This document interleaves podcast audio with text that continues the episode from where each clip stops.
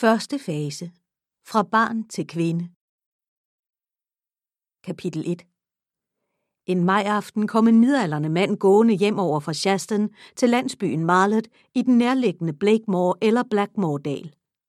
Hans gang var usikker, og han havde en stadig tilbøjelighed til at holde sig lidt til venstre for den lige linje.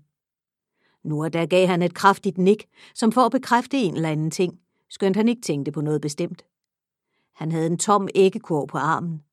Hans hat var meget lusligt, og der var et hul i skyggen på det sted, hvor hans tommelfinger havde rørt, når han tog den af. Så mødte han en ældre præst, som kom ridende på en grå hoppe og nynnede en melodi. God aften, sagde manden med kurven.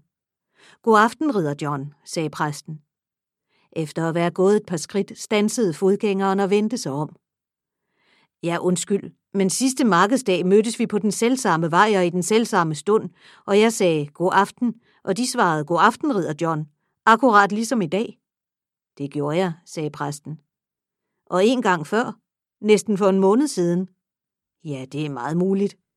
Jamen, hvad er der deres mening med sådan at kalde mig ridder John tre forskellige gange? Mig, som slet og ret John Derbyfield og hønsekræmmer. Præsten redde et par skridt frem imod ham.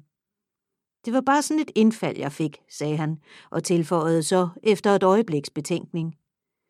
Det var i anledning af en lille opdagelse, jeg gjorde for kort tid siden, mens jeg rodede efter nogle stamtræer til den nye grevskabshistorie. Jeg er pastor Tringham fra Stackford Lane og interesserer mig for den slags ting. Ved de virkelig ikke, Derbyfield, at de nedstammer i lige linje fra den gamle adelige slægt Derbyville, hvis stamfar er Pagan Derbyville, den berømte ridder, som kom til fra Normandiet sammen med Wilhelm Robron, sådan som det fremgår af listen i Battle Abbey? Det har jeg aldrig hørt et ord om, herr pastor.